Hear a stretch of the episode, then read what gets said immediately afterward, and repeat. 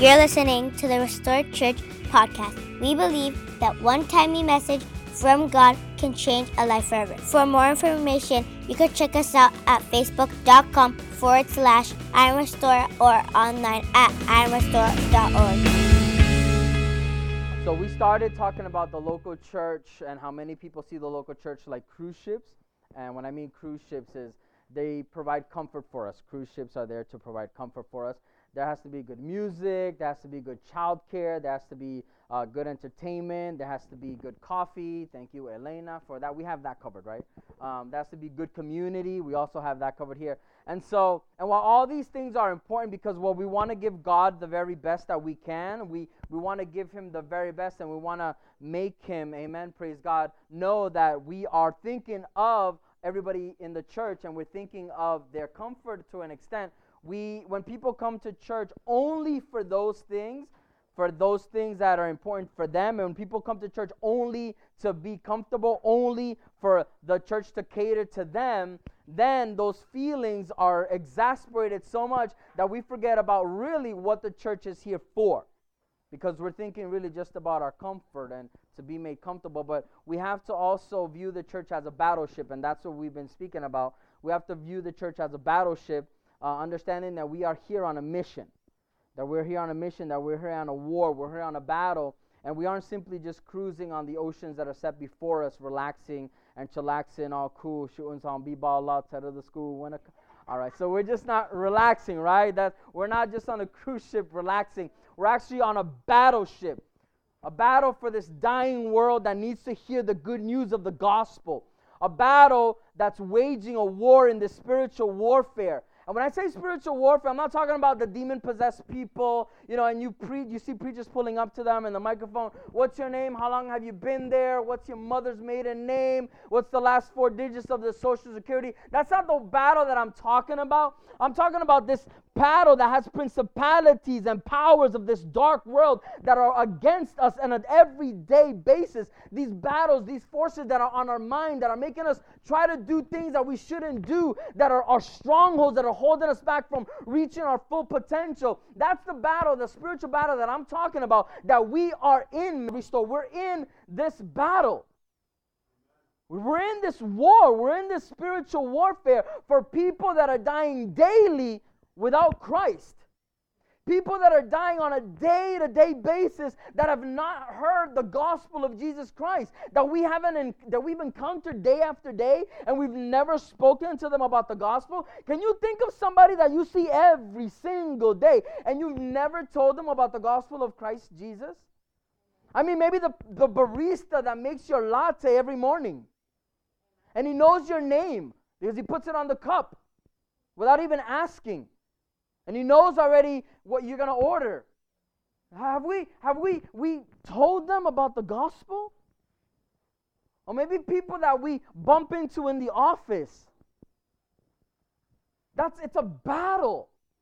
That battle, that stronghold that is holding us back from speaking the gospel, that's the warfare that I'm talking about. That's the warfare that we're trying to let the church know. We're on a battleship bringing down those strongholds in this world. And so, if you're in this battleship, if you're in this battleship here called Restore, you need to be worried less about your comfort and you need to be worried more about the people that are dying in this world without Christ. And so that's what this series is about. People that are literally ship are making a shipwreck of their faith. They're making a shipwreck of their faith. That's what Paul said when we started this sermon series. There's people that are making a shipwreck of their faith. Say with me, ship happens. So last week, Pastor K mentioned these four types of people that are aboard this battleship, which are as this chart. This chart wasn't. Eh, we didn't come up with this chart. This chart was Will Mancini, and I really suggest if you want to look in deeper to these, th- this chart, you you pick up that book. And so we spoke about passengers, right? We spoke about crew members. We spoke about also the stowaways, and we spoke about pirates. So these are the four people that are on this battleship that we're going to speak about. And so Pastor K spoke about stowaways. And if we look at this chart here, we see the L to H on the bottom is engagement, and the L to H on the left hand side is clarity. And so the stowaways, they're on the lower left quadrant, which means that they have a low clarity, they're on there, and they have a low engagement. Low clarity, low engagement. And so when Pastor K spoke about that, so here's a quick recap for you to put on your notes in the back of that booklet that we gave out to you. Um, this is where stowaways find themselves. They're only on the boat, but they really didn't pay for a ticket. They just snuck into the boat. They didn't really pay for the ticket. Um, and because they didn't pay for the ticket, they really don't care where the ship is going. They really don't care about the mission. They really don't care about the vision. They really don't care about engagement. They have no clarity. Remember, they're low clarity and they're low engagement. They don't care because they didn't pay for it. They're easily influenced because, well, they only think about the mission and the vision on Sunday when they're here, and we mention it. That's the only time that they think about that. Um, they're easily impressionable, like, oh my gosh, this is so cool, and they travel just, they're not here. They're not here. Their mind is not here. Uh, and then the other thing about the stowaways is they don't know enough to make a decision because they don't know the vision and they don't know the mission. They're low on clarity and they're low on engagement. So as you continue to speak about these different types of people aboard a ship, you're going to identify as one of them. You will. You're going to identify as one of them. And, and I mean, you have to. You have to identify as one of these passengers. And so and, and you might say to yourself, dang, man, I, I don't want to be like this guy anymore. Like, yeah, I don't want to be a stowaway anymore. You know, and I definitely don't want to be a pirate, right? Like, I, where, where do I want to be? And so, as you identify with one of these passengers or one of these uh, people aboard this ship, um, we, we want you to, to understand that our hope, our hope, the pastor, uh, the pastors of, of the church, our hope is to be able to work with you so that you might be able to have the DNA of Restore, so that you might be able to get to be a, a person on this ship that you feel comfortable with and that you're able to understand that you're being challenged and you're being challenged to do something for the greater good and also that you might be able to see the inside uh, the things that you have inside to be able to bring them out to be great in your gift. That's that's our hope that you get the DNA of restore that you become a disciple maker that you become a leader and someone who is willing to pay the price of leadership and to grow in your walk with Christ Amen. So today I'm going to speak about the passengers. We're going to speak about passengers. These people aboard a ship, based on this chart, what do passengers have? What about clarity? They have high clarity and of engagement, low engagement.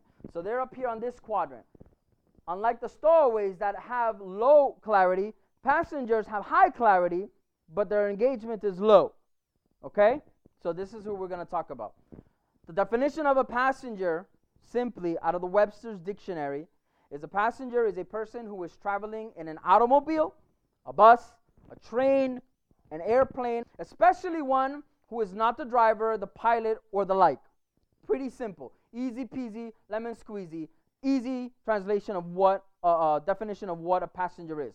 Pretty straightforward, right? It's just a person who is traveling but it's not really the driver or the pilot, right? That's it. It's a, somebody who's a passenger. He's not the driver or the pilot. He's on this battleship.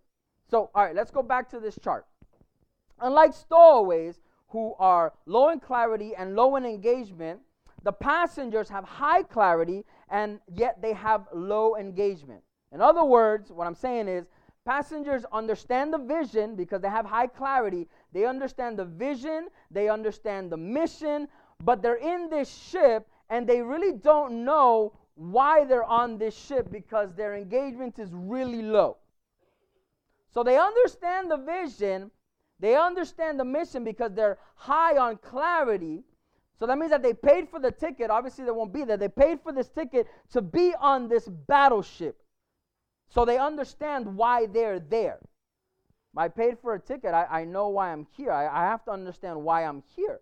They paid for the ticket, so they, they want the church to see them. Unlike stowaways that hide in the shadow, remember Pastor K spoke about that last week? Unlike stowaways that hide in the shadows, these passengers, they want to be seen because they have high clarity. And so they, they want you to know that they know the vision and they know the mission, but yet their engagement is still low. Their engagement is low. And unlike stowaways who hide in the shadows, right, these people want to be seen but they don't want to engage more than they have to. It's like, all right, I'm here, I'm a passenger. I want, I want you to understand that I have the clarity of what's going on at Restore. I want you to understand that I understand the vision, I understand the mission, I understand where the church is going, but I only want to give enough for me not to be considered a stowaway that has low engagement and low clarity. That makes sense?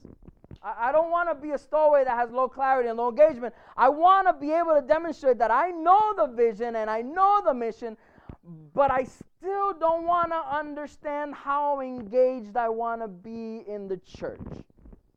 Like I like I don't understand how engaged I, I truly want to be in the church because I still am on the fence.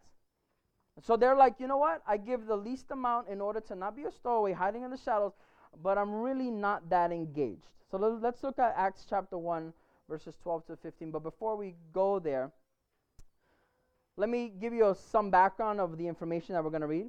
So, this was before Jesus ascended into heaven and tells those who are there with him and his last recorded words, which are found here in the book of Acts, chapter 1, verse 8, says, But you will receive power when the Holy Spirit has come upon you, and you will be my witnesses in Jerusalem and in all of Judea and in Samaria and to the end of the world. These are the last recorded words of Jesus Christ pretty important to know, right?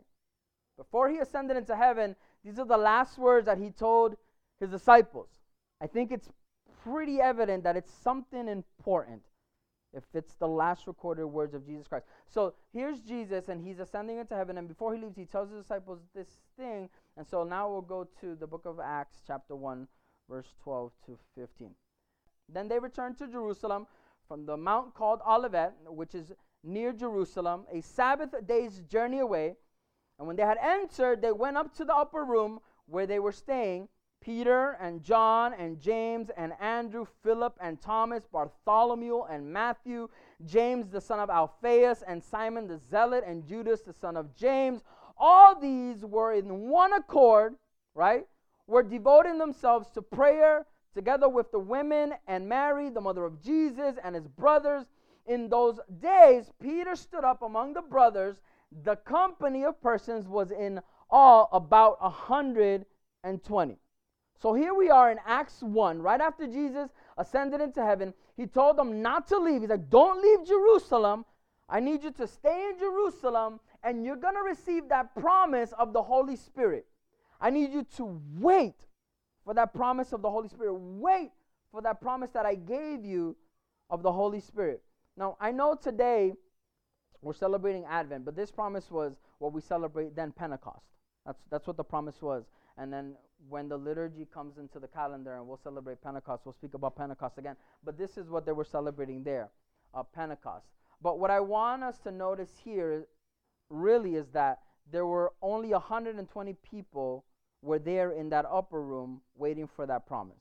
120 people that were full of clarity and were full of engagement. 120. Let's go back to that chart. There were 120 people that really had high clarity and really had high engagement. All right?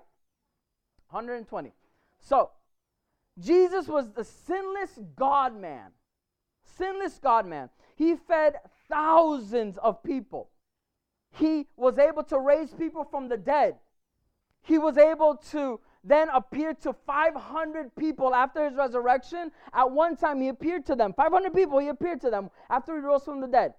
And even so, he fed a multitude of people. Remember, they were filling their bellies with the food that he gave them, the bread and the fish. A multitude of people.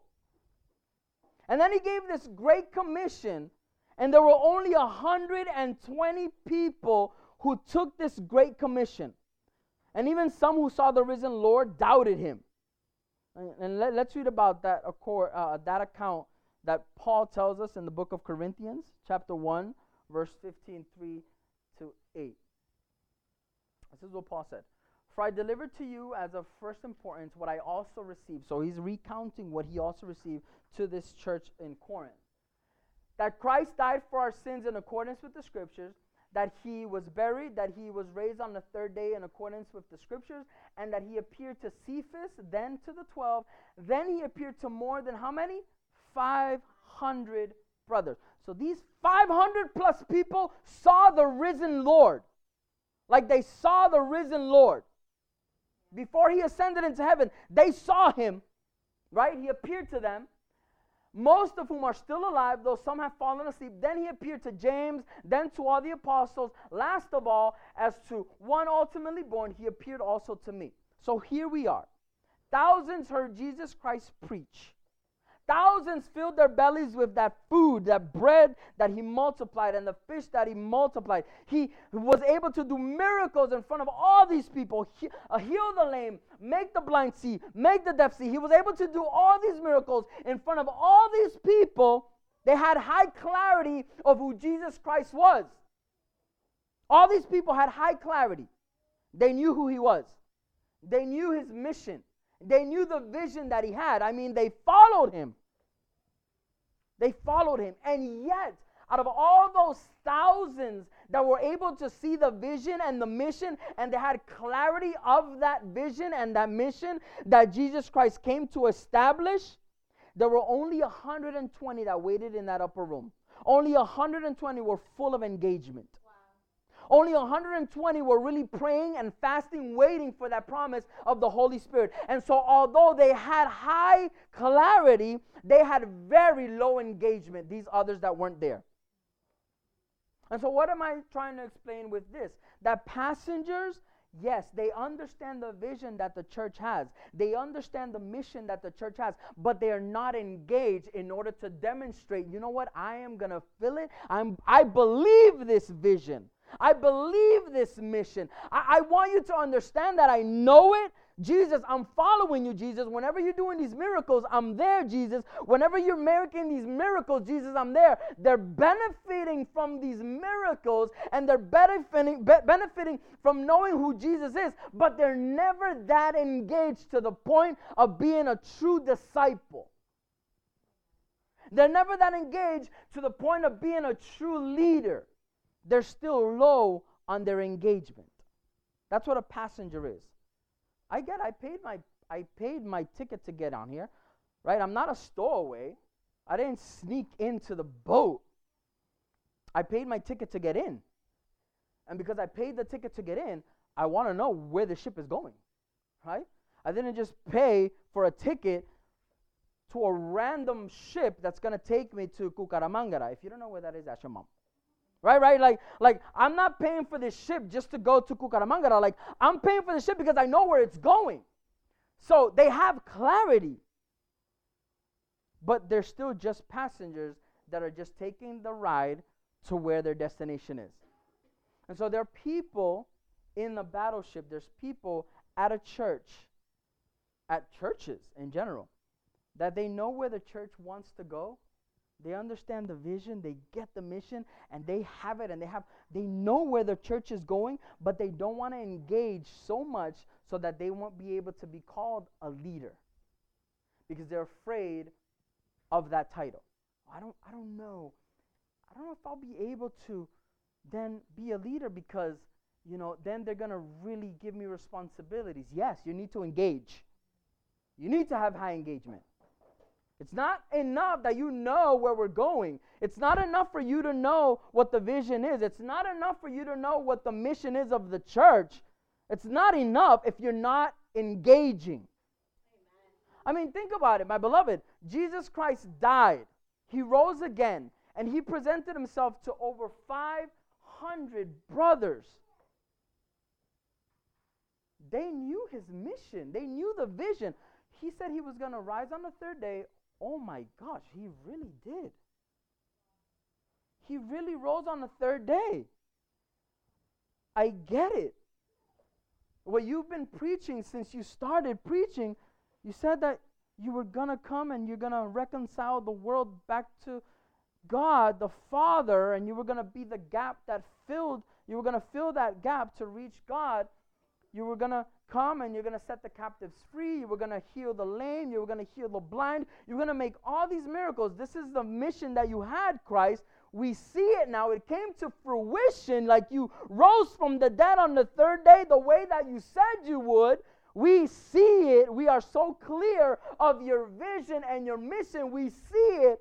But yet we don't want to engage so much to be the 120 that are in that upper room praying and, and giving and being able to be completely devoted to Him in prayer and in Scripture, devoted to that mission that He started.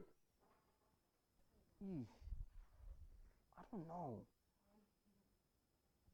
I'm going to have to pray more, like the 120. I'm going to have to fast like the 120. I'm going to have to devote myself to the apostles' teachings. I'm going to have to devote myself to the church. I don't know. But I know the vision, but I know the mission. I, I know where we're going, but I don't want to be the one that lead us there. I don't want to be the one that leads with everybody else toward that ending. I don't want to engage that much. Because if I do, it's going to cost something. It's going to cost me giving some stuff up. And I don't want to give some stuff up because I'm just a passenger. I'm just going where I paid to go. I don't want to put the work in to ride this ship and lead it with everybody else. I'm just going to sit in the background. See me. I'm not a stowaway. I want you to see me. I want you to see me. Maybe I'll go to camp group sometimes. You know, I want you to see me. You know, I'll, I'll come to Sunday service. I want you to see me. Right? I'm here. I know the, the vision. I know the mission. I'm here. Yeah, if we ask Stephanie to give a count of people that give money, I'm there. You see me. I give. I'm there. I'm there. You can see me. But I don't really feel comfortable being in a leadership position so that I might engage more than I need to. Right? But I go to camp group. I want you to see me. I want you to see that I know the mission. What are camp groups? Community, accountability, multiplication. See, I know. I know it. I know what it is. I know the vision. I know the mission. But maybe I don't want to be a camp group leader. You know, when we split up the camp groups and it gets a little bigger, I'm, I'm just going to stay here. I don't want to be a leader of another camp group. That's a passenger. That, that's what a passenger is. I'm coming here on Sundays, and, and, and uh, you know, I'm part of the camp and I'm part of life groups, but I really don't want to be a leader because it's going to require me to give some stuff up that I don't quite want to right now. I'm just not there. It's like when you tell your kids, go clean your room, and they just shove everything under their bed. We cleaned it. Look, we clean. They give just enough, just enough, right? But they don't want to be able to put the work in. They don't want to be able to put that work in because it's going to cost them time. It's going to cost them effort. It's going to cost them. It's going to cost them maybe some some time with their friends. They're not going to be able to do some things. It's going to cost them maybe some hard work. Because I just want to engage a little bit. But I want you to know, mom and dad, I clean my room. Look. But what happens when we uncover the sheets? What happens when we uncover the bed or look under the bed or open up their closet? It's not really clean. And so that's what passengers are. See me, Pastor Javier, see me. Pastor Kennedy, see me. Monica, see me, right? Right, see me. I'm right here. I know the vision. I know the mission. I know where we're going, but I really don't want to engage that much. And so, out of all these people that Jesus Christ preached, I mean, my beloved, think about it. Thousands upon th- whenever Jesus was, he he lit the party up. That's who Jesus was. There were people there by the multitudes. I mean, there were people there always with him, always with him. And so we can have a church that is full. We can have a church that is full of people, but they're not engaged to that potential that they know they can be because they don't want to be able to be called out. They don't want to be the 120 that puts in the effort to steer this battleship where it's going. And so, our job as the pastors is to equip each and every one of you that if you find yourself in either of these in either of these quadrants and you're like, you know what? I I, I, I know I'm here, but I want to be somewhere else. And so I'm just going to throw a wrench in the ser- sermon right now, and I'm going to ask you guys, where do you think a true disciple maker of Jesus Christ is? Why? Because they have high clarity and high engagement. They get it. And so you might find yourself in any of these, right? You're like, oh, okay. Hmm. All right. I want to go to be this. That's where I want to go. I want to be. So our job is to show you where you are in your walk with Christ that we might help you and equip you so that you might be that disciple maker that Christ has already called you to be. Help us help you. We're not pointing the fingers, but man, you I can't believe you, you're stuck there. No, no, no. Our job is to equip you so that you might be able to be a true disciple maker that is devoted completely to Christ Jesus. That is able to give their life and everything to be a true disciple maker who has high clarity and who has high engagement to be able to steer this battleship to a war that was waging with the darkness to save these lives that are dying every single day without Christ Jesus be part of the 120. Because it's easy to know. It's easy to. And we said, you know, book knowledge is fantastic. We, I, history and the church history, I love it, and the church fathers and the way that the church fathers preached and the way that the church fathers devoted themselves. I love it. That's beautiful. But if I have all this information, but I don't have any transformation, I'm nothing. It's just information that I have. But if what I learn isn't changing me and transforming me to be more engaged in this mission of God, it's just information. And so these disciples, they had all this information, they had all this knowledge of Christ Jesus and his ministry, but they weren't engaged. They weren't putting what they knew into practice. They weren't putting what they had gained in the mission of God and the mission of Christ. They weren't putting it into practice. They were just passengers. And so our job is to equip you to be a disciple maker.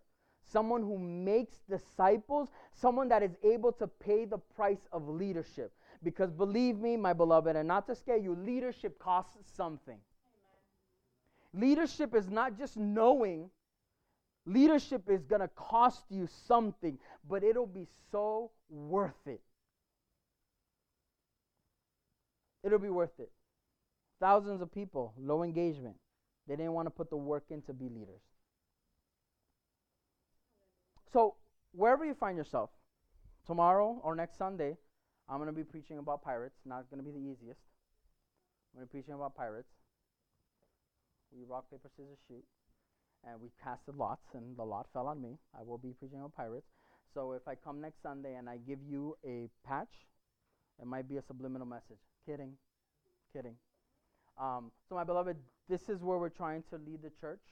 We're trying to lead the church here to understand where you find yourself because, you know, in order to be able to help yourself and to help, and for us to be able to help you, you need to know where you are. You need to not be in denial, right? We need to understand each other so that we might be able to help you in this walk with Christ. Amen?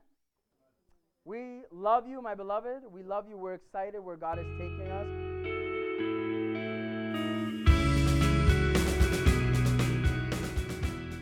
Thank you for tuning in to the podcast of Restored Church. We hope that you've enjoyed this message and it has blessed you greatly. Be sure to subscribe to stay up to date with sermons that are updated regularly. God bless you.